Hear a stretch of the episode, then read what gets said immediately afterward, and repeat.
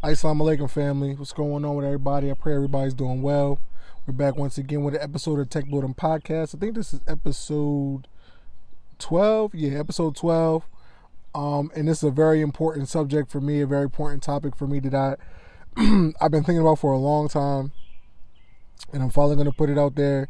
And hopefully, I can. I always look at this as a situation where I can put a topic out there that's been on my mind a lot and then I can let it breathe. You know what I'm saying? And so typically I like to record outside. I just like to see the sights outside. I go to the park or something like that and just allow myself to be in nature, so to speak, while I'm recording. So just enjoy the birds chirping and whatnot in the background. And let's go ahead and get right into it. Today's episode is going to be called The Death of Competition. Um, I just feel like it's really appropriate. And so I'll go ahead and start with the the first thing that's on my mind when it comes to the death of competition. Okay, well I guess you could say, well why do you think competition is dead? I feel like the let's say prestige let's say the intensity and I, and I want to, and there's another word or phrase that's coming to my mind, and I'm trying to really think about. It's kind of just the, it's along the lines of intensity, but it's just like the, I would say the pride and honor, right? That that doesn't really exist anymore. And so what I mean by that is, I kind of think that now today, in a lot of different areas, that things are more generally soft. It's like an overall softness that goes on with in competition. So I'm obviously I'm a big rap fan, battle rap fan, video game enthusiast, you know what I'm saying? Esports, I guess you would say enthusiast. Um, obviously a, a really, really big sports fan. So and I always grew up in very competitive atmospheres, you know what I mean? So just that was something that was a very big part of my life. You know what I mean? And one of the things that I love just about the competition is really the drive to be better than your opponent. Um, I really don't see anything. I can see how it can be perceived as toxic. I can see how it can be perceived as like you don't have to be like that to be successful. But I really that's something that I really enjoyed about competition, competing, you know what I mean? I'm I never was a rapper, but what I really liked about rap is like I I'm, I'm a rapper, you a rapper, we grew up in the same neighborhood. We're gonna battle. We're gonna battle to see, you know what I'm saying, who has the better lines, who who's the better technician, craftsman. You know what I mean? Um, I'm a chef, and so but getting into culinary school, and then after culinary school, I watched a lot of Top Chef. I feel like I've seen every episode of Top Chef at least once, and I just I, I, really just loved it. Like I watched Chopped too, but Chopped I felt was a little bit kind of more on a silly side because you get these crazy ingredients. You only got a short amount of time to cook them. Not say that not say that Top Chef was not like that, but it just felt like it was really more for the reaction factor of getting like a chocolate bar, some pears, some chickpeas, and you know what I mean, some like rosemary, you know what I'm saying, and turning it into a dish. But uh, Top Chef was really just trying to get to see who was the best chef on the show. So with that being said, what I mean by softness is I really feel that I, I guess I'll just I'll give this little other piece of background. I don't consider myself to watch be like an anime person. You know what I mean? I really like anime. I think that you know what I'm saying it's it's a cool genre or a form of like a cartoon. Um, the first anime I think I ever watched was Fist of the North Star, and I, I think I was just like watching TV late at night. It was on Showtime or it was on one of the movie channels, and I watched it. I don't really know any of the characters' names. But I just remember it was like a cool anime. It was a little graphic, you know what I'm saying, for for kids, but I felt that it was really cool. And so I grew up watching also the main anime, the only anime that I've really watched a lot of episodes of is Dragon Ball. You know what I mean? Watch. I never really watched Dragon Ball till I got older. Then so I started watching Dragon Ball Z on Toonami. Then um, watched Dragon Ball GT a little bit later here and there on the DVDs. I would get these DVDs, like people let me borrow them, and then I would watch Dragon Ball GT. And then obviously as an adult, watch um, Dragon Ball Super. The element of Dragon Ball that I really love is the the desire to just compete. Like Goku and Vegeta, they do want like they they're trying to fight to save the earth and things of that nature, protect their friends and family, but also there's a drive to just demonstrate their power and drive to compete. And so I guess that's kind of what I mean when I when I speak about softness. Softness for me really means you don't really want to go hard in the paint. You don't really want to get down and dirty, so to speak, with it. You kind of just want to be like, yo, the easiest route to victory is the best route to victory. You know what I'm saying? And I, I don't subscribe to that as a as a uh, as a man and as a competitor.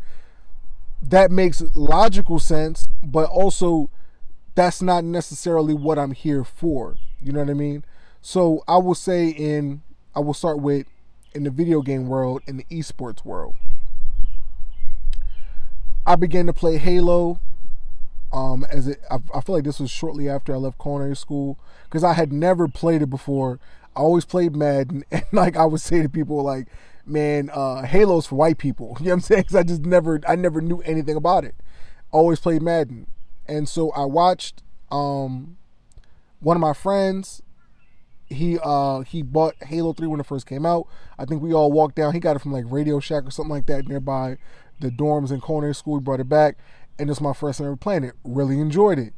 And then so we went to one of these two these two white boys. They were they had it in their room. They were playing online, and they were playing um like split screen or whatever.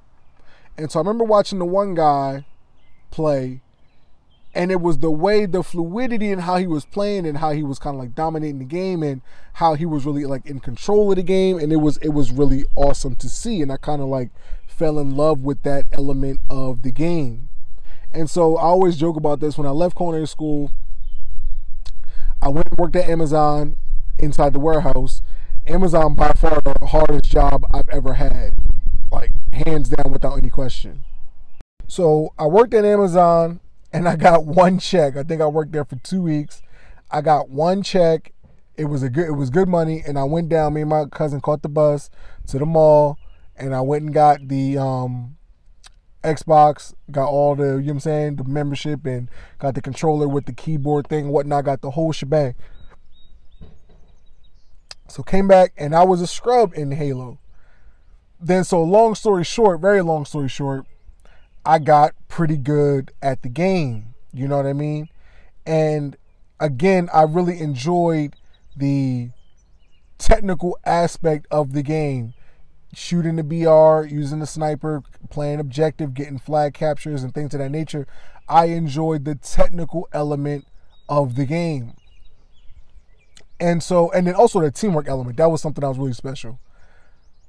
So anybody that, that was around in those during those days of Halo 3 knows that Call of Duty Modern Warfare 2 was out at the time. Also, I'm not sure if it came out before or after. But so we would play Halo maybe eight, ten hours a day, and then at the end of the at the end of the night, we would throw on Modern Warfare 2 to take a break from what we considered like a serious game to now we're playing Modern Warfare 2. It's got the noob tube, it's got the UMP 45. Um, what I forget the thing that makes your footsteps silent. Some I know somebody's gonna be able to tell me after I forget, but um, it had tools in the game that we just considered it was just for fun. And so we get on there, we had would have a blast. Like one of my favorite things on on Modern Warfare 2 was uh, search and destroy. search and destroy that that's my jam and uh, kill confirm. Um, so then as I as I got older, you know what I mean, so we're, we're still playing, we're still doing what we do. But then there was like so after Halo 3 was over with, then Halo 4 came out, which Halo 4, well, I guess it was ODST, but ODST was not, it wasn't really like a real thing like that. Um, and then I believe it was, I want to say it was Halo Reach, right? It was Halo Reach. and this is when they did the DMR with the bloom and the different kind of things of that nature.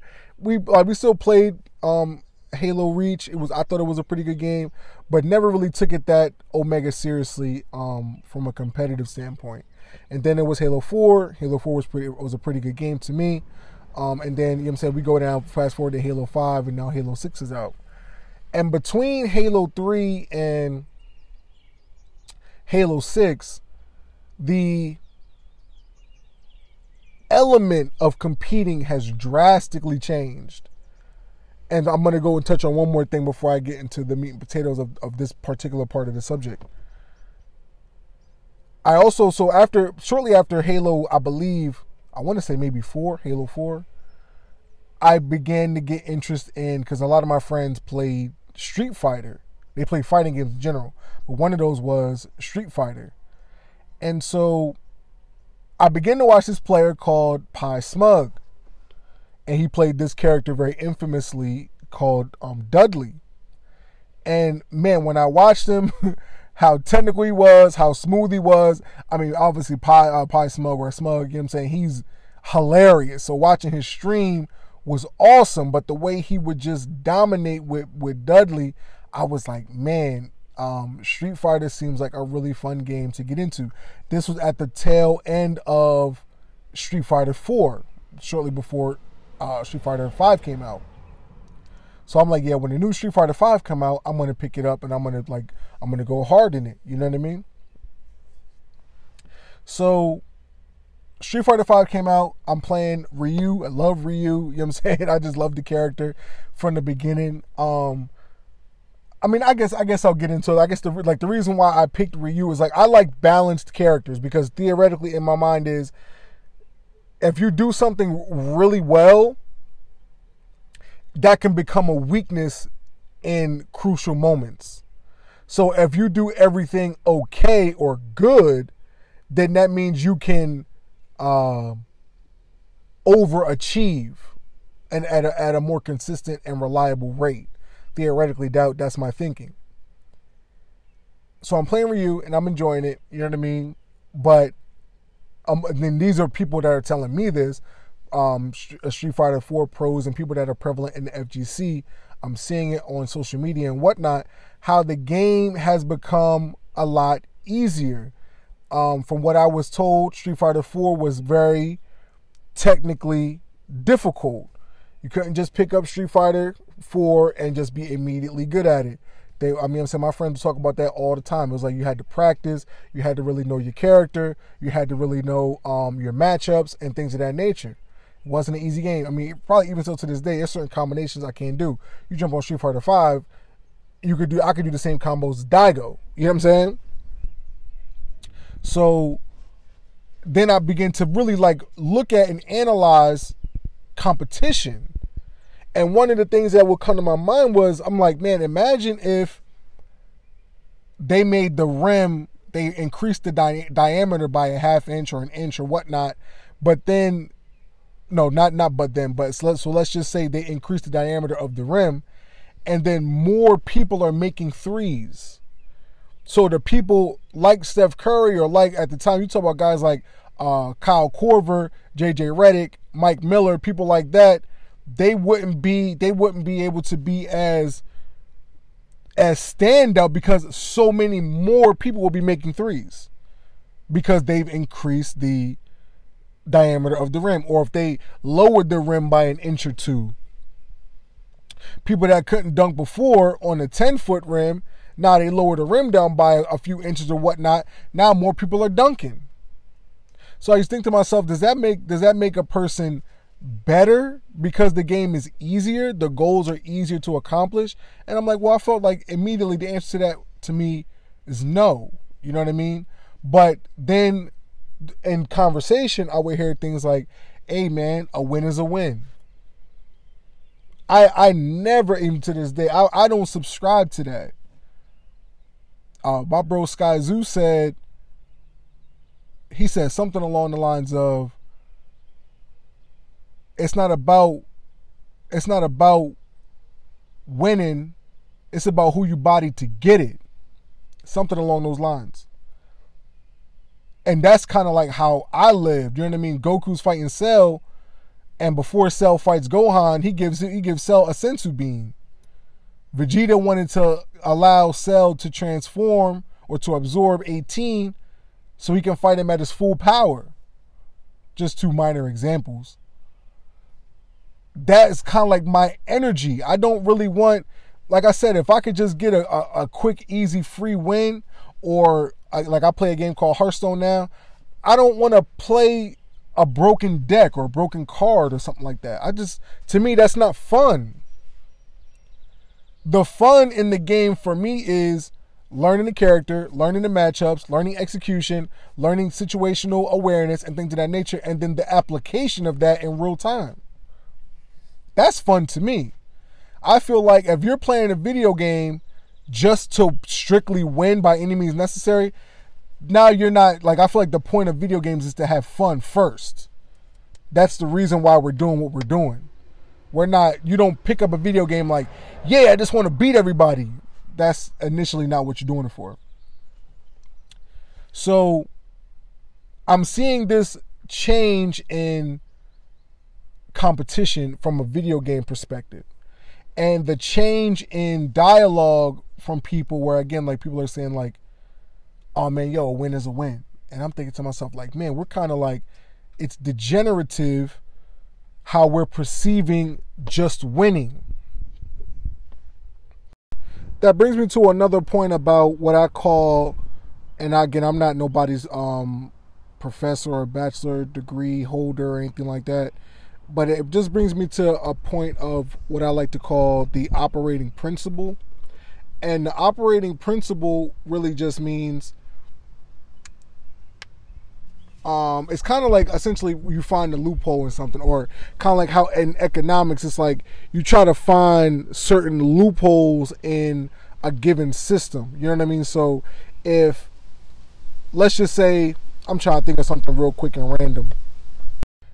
I remember watching this video on I believe this was like World of Warcraft or some a game like that where they have this currency, but then there was a bug or some type of exploit that you could do where you were able to duplicate the game's currency.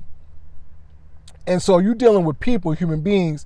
If you have an opportunity, let's say the piece of gear that you want to get costs 500 gold, and you only have, uh, let's say you only have 500 gold, but now there's a there's a way for you to duplicate your 500. You're gonna do it because it's like, why not? You know what I mean? If there's a if there's a broken character on a game that has an unblockable, or if there's a magic that a combination of buttons you could press that would insta kill your opponent, people are gonna do it because it's like, why not? So that's kind of what the what I look at as the operating principle because people can say what they want on the surface and make things seem to other people, but at the end of the day, it's what your goals are and what you're really trying to do that's going to determine. And especially if we're talking about competition, the goal is to win. But that don't mean you like the Patriots and you start recording people's practices or sideline signals or you start taking steroids trying to get a competitive advantage. This this is what I mean by you know what I'm saying the uh degenerative thought process when it comes to gaming. So I'm seeing these changes in, in the in the esports world, in the digital world. You know what I mean? So I also watch a lot of battle rap. Big, big, big hip hop fan. Um, not so much a big Drake fan. So I obviously have a lot of respect for Drake because you know I'm saying he has a, he has a big impact on on hip hop culture. Period. So I have to respect that. But one of the things I didn't I didn't really like, I now remember this, uh, not like it was yesterday, but like you know I'm saying, I do remember it very vividly when I heard the Quentin Miller reference tracks that I guess Meek Mill put out, because at the time I guess it was going back and forth. When I heard the reference tracks, I'm like, oh no, this is a huge problem. Can't can't have that. Now at the time I'm I'm listening to a lot of Drake. I'm not gonna hold you. I mean, because anybody you know it's like, yo, Drake is one of them ones. I mean, so far gone. Take care. I mean, you go on and on and on and on and on about Drake's classics. But then, so I'm, I'm hearing the reference tracks, and I'm like, oh no. And the way I break it down is, again, in the culinary world, if I come to your house and I prepare a meal for you and your significant other, and you guys enjoy the food, we sit back, we laugh, and we you like, oh man, Tone, this food was great, da da da. And then you find out that night or the next day or or sometime later, and it's like, I didn't cook any of the food. And then it's like, I ain't even come up with the menu. Then the person will be like, well, what are you here for? you know what I'm saying? Like what it what was the what was your purpose? You know what I'm saying? Because I feel like specifically in rap, different from a lot of other genres like R&B or other instrument heavy genres of music, hip hop, I'm here for your voice and your story, your creativity, your introspective um, representation. So if you're not creating the music, I'm I I have a problem with it. And of course, I grew up back. You know, i was born in 1989, so essentially, I, I, was raised in the 90s, and it was like, bro, you couldn't steal nobody else's bars. That was a no-no. To me, that is still a no-no. And the same thing in battle rap. Now we have today in battle rap where you can steal somebody's bars. In battle rap, that's really only about the bars. I mean, if battle rap is not about the bars, you know what I'm saying, lyrics, then it's like, yo, what what else are we really doing here? You know what I'm saying? Like, I don't it's probably a lot of people that have cool personalities in in battle rap, but there's no beats. you know what I'm saying? There's nothing going on in the background. I'm just here for listening to your personal creativity. And when people come out and get exposed for for stealing lines, then you have people's fans coming out, oh man, this happens all the time. Oh man, um, I, I still I like the the other person that stole the bars. I like his version better anyway. Making all these different kind of excuses that wear away at the foundation of the craft. We're making these like it's kind of like a nip and tuck, or it's kind of like termites eating away at the foundation of the principles of the craft. So you're not you're not writing your bars in battle rap, but because people like you, we're gonna accept it. Drake, we're gonna let you take other people's songs, have the Weeknd writing X amount of percentage of your album, but because we like you, you have a cool personality, it's cool. I, I say to that hell no. like I don't I never will subscribe to that. You know what I mean? So that's really in a uh in a um that for me is what I mean when I say softness. It's like getting away from the principles, the tenets, the important things that make an item what it is, and making excuses, um, cutting corners, cutting people slack for things that you really shouldn't be able to cut people slack for. You know what I mean? And I just don't appreciate that when it comes to competition because competition is about one being a master of your craft, striving to be a master of your craft, and then competing against someone else to see who has a better mastery of that craft. But if you're just picking the top tier character that has an infinite unblockable that you can do from full screen, bro, why am I even why are we playing this? That's not even entertaining for me. You know what I'm saying? So it's like that's that's what I mean by overall softness that I really feel like has become very um, pervasive in all different forms of competitive platforms, battle rap, video games, and whatnot. And then so next I will go to the it's like the do what you want attitude. I'm gonna say this is uh, I I promise this is probably one of the last times I ever bring this up because the bitterness that I have behind this is very real. Anybody that really knows me knows I'm a big New York Giants fan. And then I'm a big Eli Manning fan. When the Giants drafted Odell Beckham Jr., I don't remember the exact time when we did it, the exact year rather. But I remember I was in a restaurant, I believe it was World Cafe, and I was getting a drink. I think I was getting some Sprite or something. And I was looking up at the screen when we drafted Odell, and I was like, man, I think this guy is actually too good to be on the Giants. Like, too talented. Being a quick sidebar to explain that, like, for me, it depends on your team. Because when you have somebody that's supremely talented, it can throw off the chemistry of your team and how it likes to move. So when you get a great receiver like Odell Beckham Jr., it's like, all right, you got to feed Odell because yo, we have Odell. He could he could turn a slant to a 60-yard touchdown, which is true. I mean, nobody can nobody can even come close to throwing shade on the fact that Son is impeccably talented. You know what I mean? He has an, an infinite, there's no ceiling on the amount of talent that this brother really has. So that was my first initial thought. So fast forward through a whole lot of nonsense.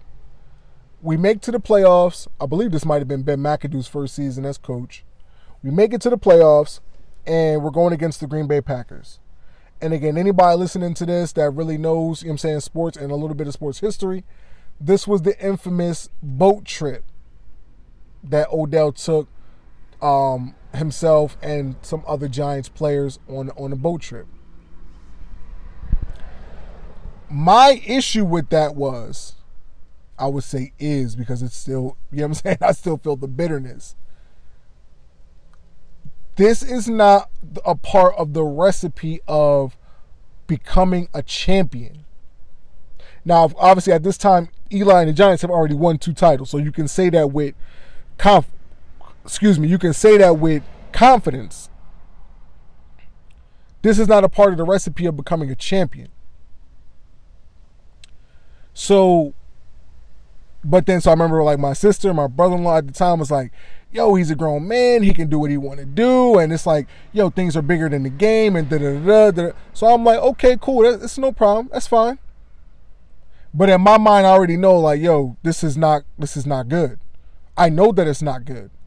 You know what I mean? So, not only did the Giants lose in that playoff game, but Odell Beckham Jr. had his worst professional game, probably at that point in time in his career. He had his worst professional game that he's ever had. Multiple drops, you know what I'm saying? Big situational drops, just not a really, not a strong performance at all. And the reason why I'm omega bitter about that is really I had a strong feeling Eli had a great chance to win three Super Bowls. And in that Super Bowl, anybody that watched it and knows the Giants' history and Eli's history, playoff Eli was in full effect. Playoff Eli was in full effect. He was locked in. And I'm I'm looking like, okay, I've seen this before. We about to get loose. Eli's about to take us back to where we know we belong. And Odell Beckham, I mean, we're talking about dropping touchdowns dropping uh, third down conversions. He played his worst professional game up to that point in his career. And I knew it was because he was not focused on becoming a champion. And then real quick, like so when you go to the um the Los Angeles Rams, you got Cooper Kupp, you got staff, you got Aaron Donald, you got these different kind of Jalen Ramsey, different kind of people. Oh yeah, now you happy oh yeah, now I'm I'm gonna I'm gonna focus and try to do my best to demonstrate that I want to be a champion. Of course. But you you sink our chances. Okay. This do what you want to do attitude is a problem when it comes to competition. Because you're looking at yourself, the individual, and the choices that you want to make as an individual and you're putting it above or separating it from the team's overall goal, each individual person collectively making the team. The goal is to win a championship. But in today's society, oh, yo, do what you want to do. You don't got to do this to win a title. Da, da, da, da. You're just making all these different kind of reasons why you don't need to be as disciplined as you should be it's very, very, very degenerative. It's very harmful. it has a cancerous effect on the fabric of competition. So that brings me to my next point about what Odell did. It leads into my next point. So of course Odell gets in the post game conference, and mind you, he didn't uh, play very well. He had a lot of drop passes, and obviously we lost. And he took zero accountability for what he did or what he didn't do. That was really the the the cherry on top, or that was the last straw. You know what I mean? In a situation where I was really done with Odell you can't do something like that and then take zero accountability for your actions. And that takes me to the point of today it's like nothing's ever bad. You know what I'm saying? It's like player go 1 for 10, you know what I'm saying? They lose the game. You drop you drop a game winning touchdown, you drop a third down, you know what I mean? You don't play well. It's like, uh, okay, I, I'll get him next time. And this is a part where it gets nuanced because for example, Klay Thompson right now, he's shooting very poorly in the first two games of the NBA Finals. But one, it's a series, so you have an opportunity to atone. And that's probably the main point about that. But also, it is okay to struggle because it's a part of life. It's okay to struggle. It's okay to not play well, but it's not, you should not make it where it's acceptable. And now it's like, and now I'm gonna, this is the next major um, catalyst. I'll probably say the catalyst um, in the in the demise of competition. I'll get to that in a quick moment. But that is that attitude, your attitude and your approach to your shortcomings you don't want to handle it in a soft kind of way. In Nation of Islam, I believe the saying is mistakes shall not exist. So it's not to say that mistakes will not exist because I mean I mean uh, it's not that mistakes won't happen rather but you go back and you make the correction to make sure that mistakes shall not exist in the nation of Islam. And so to me that's a great attitude to take because you know that mistakes are going to happen, but you do your best to strive that when it's found out you made a mistake, you go back and make the proper corrective action. You just don't sit back and say, eh, okay. I still got a triple double, or I still hit a home run, or I still scored a touchdown, or I'm still a millionaire. Real quick before I get to my next point, that's one of the major things that as an adult I've realized. For the players, I've, I'm obviously never, I've obviously never been a, a professional athlete, but to me, it's it's a lot easier to take a loss in the playoffs or a game when you're making multi-million dollars, you got a nice car, you got a nice home, you know what I'm saying, you got a nice significant other, you go home, and it's like, yeah, you might feel a sting for a week or so, whatever the case may be. But the fans, like I said, I'm still bitter about that Odell Beckham Jr. thing. That happened years ago. I don't even remember what year that was. That might have been like 2013, 2014. I'm still omega bitter about that because it's like, yo, as a fan, you gotta live with it. As a player, it's like, yo, it's it's like my job. When you when your favorite team lose and you gotta go back to work or you gotta go back to school, you dealing with it. If it's a regular season game, you're dealing with it for a whole week. If it's a postseason game, you'll be dealing with that thing for a long time. It's like indefinite. So I think it's a bit easier on the athlete than it is on the fan when they take losses or when people underperform. But let me get to the real deal, Holyfield nuts and bolts of this subject. And I say this with all due respect because I do have a lot of respect for this brother. Just like I blame Jay Z for, because I feel like in rap, it was about competition. But Jay Z to me added the swag of, yeah, I'm better than you and I make more money than you. So he threw that also in the mix. Like, yes, I'm I can out rap you, but I'm also I'm gonna outshine you as well. I'm gonna out hustle you as well. The person I blame for the really the demise of competition is one LeBron James. And the reason why I say that is because two two main reasons. I'll start with the lesser reason first. It's LeBron James fans. Now, I will say this first. I will I will I will put this out there first before I get to my point. I think LeBron James is one of the most overly hated players that I've ever come across. Like LeBron is just overly hated. It almost is like LeBron he can't do no good. You know what I'm saying? He can't he can't do anything good for certain people. For a lot of people. My problem with LeBron is the fans don't I, I gotta say it like this. If you're the king, you're the guy, you're Neo, you're Goku, you're you know what I mean? We go down the list your standard is Goku, is Leonidas, is Derek Jeter, is Kobe, whoever. You don't get to have the adulation, the respect, the admiration of Michael Jordan, you know, Peyton Manning, the greatest of the great. But then when you fall short, it's like, oh, but he's only a human being. Of course he's going to fail. Oh well of course he needs he needs a team. Nobody else can win by themselves.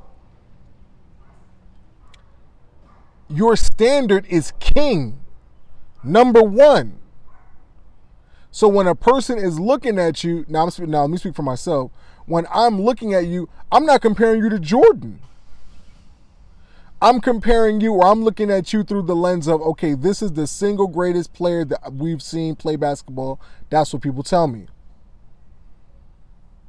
and I would just say, from my personal eye, too many times I've seen LeBron James quit on his team, and it was like he was just salty.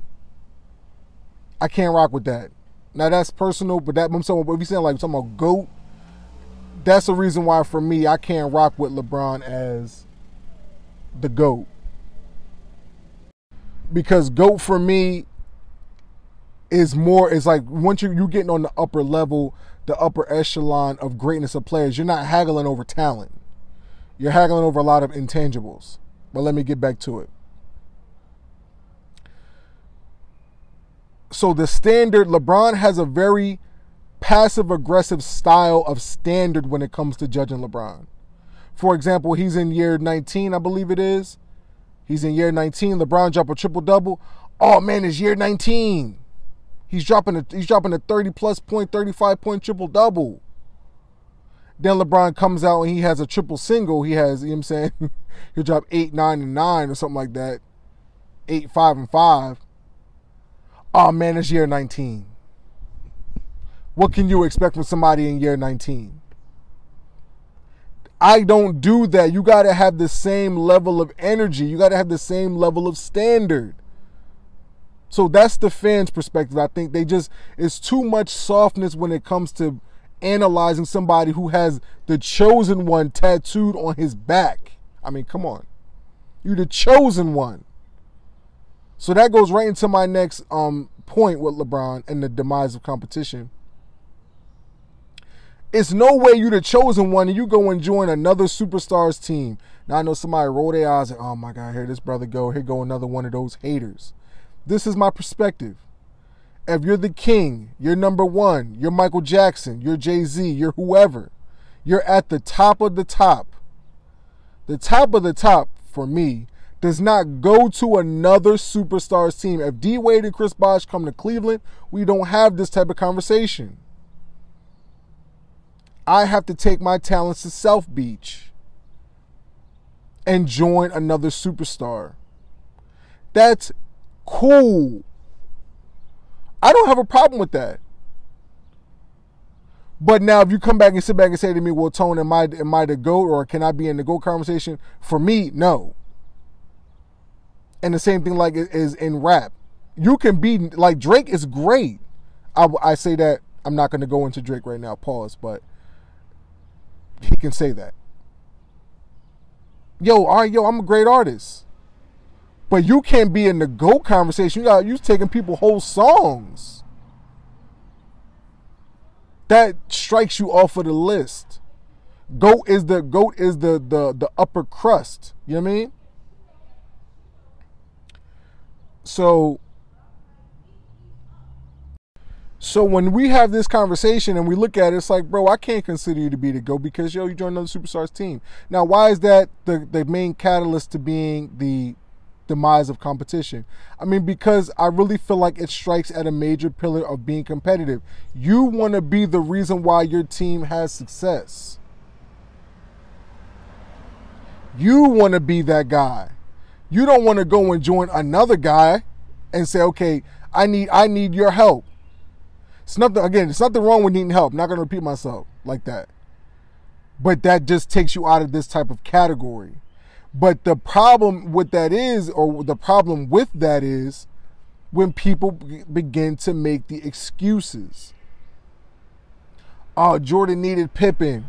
Kobe needed Shaq. I remember people were saying with the, with Drake, oh, other people had ghostwriters and da da like, oh, yeah, I'm like, bruh, there's a word for that in Drake's case. So now because Drake got caught ghostwriting, now everybody got to get brought down? No, you got caught.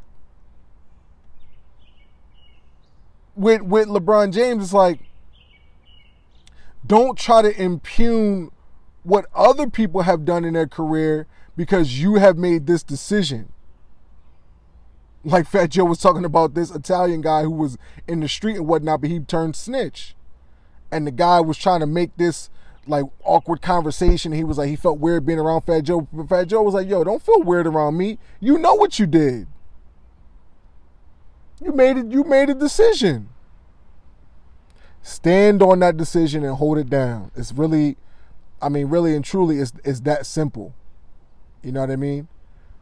So LeBron making that choice and then people coming around and saying, oh, yo, it's fine. This player did this, this player did that. When you begin to strike at the principle, you change the entire dynamic or you change the entire foundation on which something is built. And then so things begin once you you saying that somebody like a LeBron James, you begin to change the meta of whatever you're dealing with. And more and more and more, and slowly but surely, more people like Kobe says, like, yo, once you start taking a little shortcut here, do you take a shortcut here? Do you take a shortcut there? Then a bigger shortcut, then a bigger shortcut. And then by that time, yo, then your whole thing is different. LeBron James has a very kind of like passive aggressive type of attitude. Oh, I don't want to be compared to anybody. I want to be compared to myself. I'm LeBron. I'm paraphrasing what he said. But then he also says, after the Golden State, uh, he came back, him and his team came back from down 3 1, and they beat the Warriors. He said, Oh, yeah, I think that made me the greatest player of all time.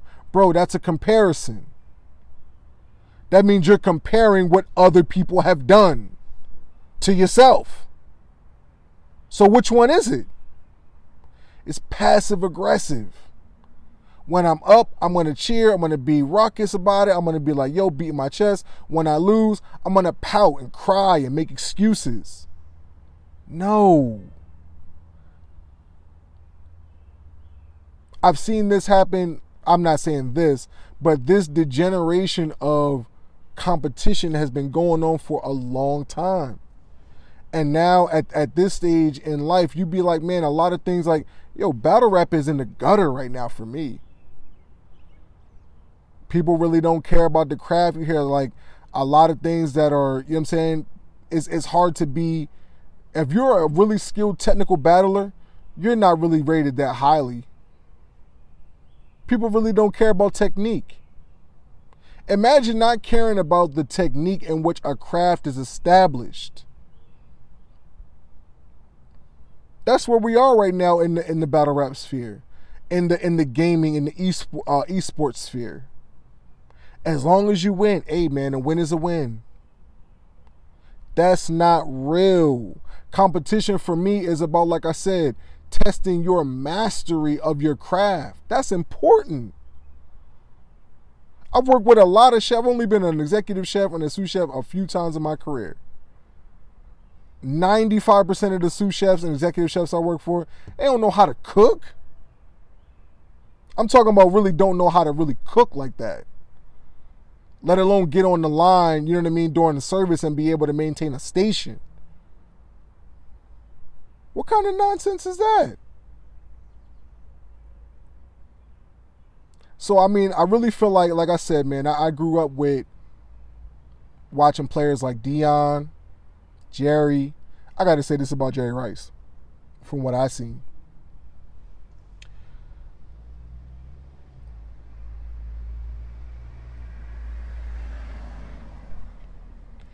I watch a lot of shows like A Football Life, especially back in the day when I was in high school and whatnot.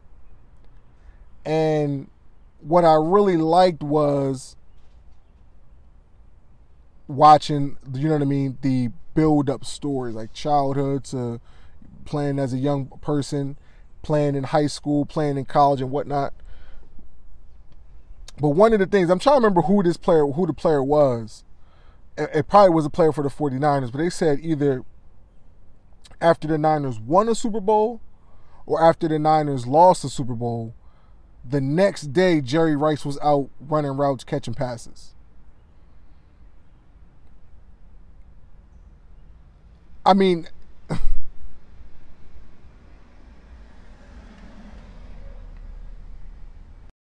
the amount of determination that that takes and just the mentality that that takes is man, it's like it's a certain type of cloth. What DJ Khaled say like special cloth alert or something like that. Um, so I yeah I grew up watching Deion, um, Jerry, Michael Irvin, Ray Lewis. Man, Ray Lewis was on. I believe he was on the Rich Eisen show, and he talked about how I believe he said he ran into Peyton Manning's wife, and she said, "Man, all he does is study you." He goes in his basement and he just studies you for hours. I'm like, man, that's that's what I'm talking about.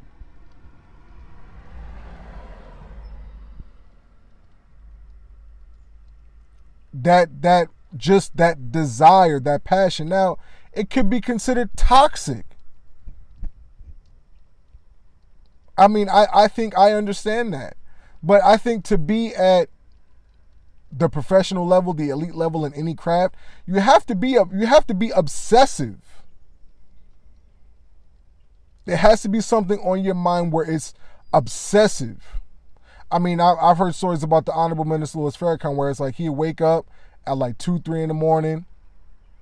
He'd work out, you know what I'm saying? Exercise for a couple hours, then get ready for Fajr prayer. And then after Fajr prayer, then he would go ahead and do some more working out or something like that or studying. He would study after that. He would study for five, six, seven hours or whatever until the next prayer. Then he would go back and study again. You know what I'm saying? Then he would go with his, do his engagements, whatever speaking engagement he had to do. His his his full day was round the clock. It's like, yo, it's, it's obsessive when you're on a mission. I mean, I grew up, I was always a, a, a big guy and I was never tall. I think like in high school, I'm probably like five five, something like that. But I loved, you know what I mean, being a pass catcher. You know what I'm saying? I loved like when I was young, I used to always have a tennis ball. Then when I got older, always had a football. And like I said, I always used to watch um, Jerry Rice. My my favorite player, Deion. I had others. But I used to love catching the football. And so it was so obsessive for me. It was such a thing. It was like always on my mind. Used to walk around with a football all the time in high school. Just had it with me all the time. Me and my me and my bro, we would go into the wrestling room. We were both on the football team and the wrestling team.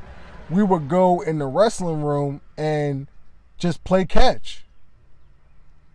I remember one time, and I know he would crack up. I tell this story, but it's like I remember one time I'm walking in the gym and I don't know what what's going on. I don't know if it's like the end of the day we gotta go to practice or what.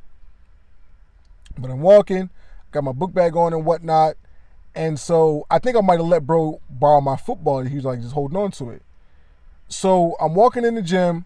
I'm walking down towards the wrestling room, and I this football like was coming. You know what I'm saying? It was over my shoulder and all I just remember is just just catching it. You know what I'm saying? Like the pass came from like over my shoulder.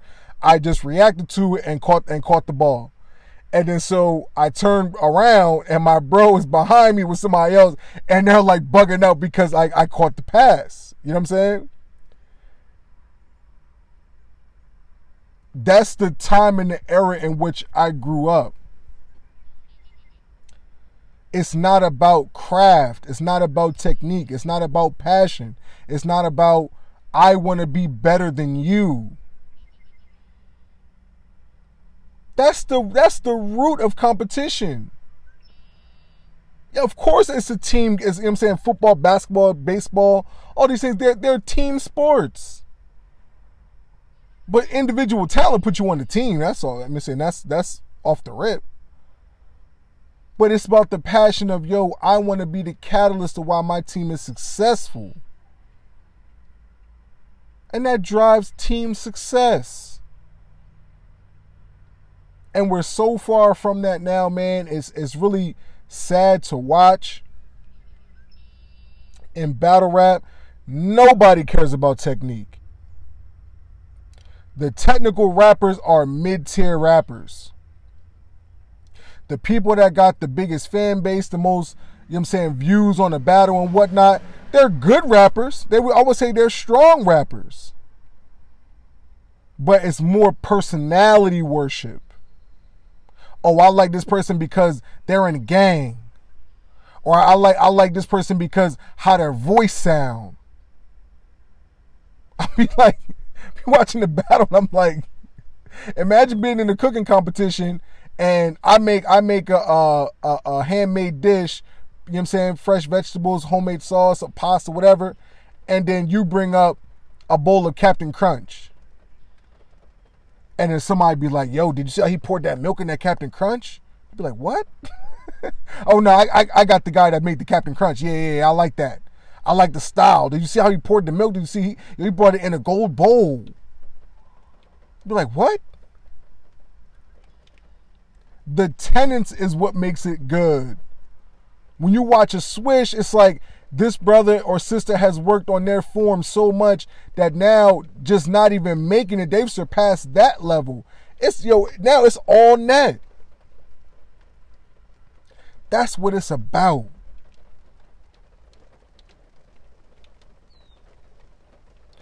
I'm just so passionate about it because, like I said, man, this is just how I grew up. It's really what I love. I really love technique. I remember Styles P said, "I'll kill you for passion." Obviously, talking about in a in a lyrical sense. When Jadakiss did the "Who Shot Ya" freestyle during the verses, that was about the technique, the skill, the the the what they call the je ne sais quoi, the vibe. But it was in a sport mode. That's awesome, man and that that right now, people like a Jadakiss or people of that ilk, we're in the minority. Of course, LeBron James is a great player. He's an all-time great player, but he has a soft type attitude. It's just yo, you're too friendly. Before the game, yo, everybody shaking hands, hugging, they want to be best friends. Bruh. No, no, man. I don't want to be your friend. After the game, yeah. After the series, okay, yeah, cool. Right now, I want to kill you. That's what it's about. I gotta just salute Kobe, man. Rest in peace to Kobe. His his death is still not quite processed for me. You know what I mean? But I just loved everything about his approach to the game, his love for the game, his desire to be the best, the way that he pushed people, the way that he inspired people, really just everything about how he really demonstrated what it meant to be a master of his craft. The minister said, the God wanted you to study Kobe Bryant's life. He wanted us to study Kobe Bryant's life. Manifesting his gift working on his craft, developing himself. It's not about a shortcut. It's not about just getting a win. That's corny. man, so I'm gonna go ahead and get ready to wrap it up, man. I really just appreciate all the support. I appreciate everybody if you made it this far. You know what I mean? Um, you can catch me on Twitter. I'm very active on Twitter at Tech Building Pod. Um, you catch me on YouTube on uh, Tech Building Network. I just appreciate everybody, and I'm just going to continue doing what I'm doing if it be the will of God. So, man, may Allah continue to bless everybody, man. Assalamu alaikum. Peace be unto you. And always remember, when the devil tries to keep you down, you always show up with the strategy. Peace.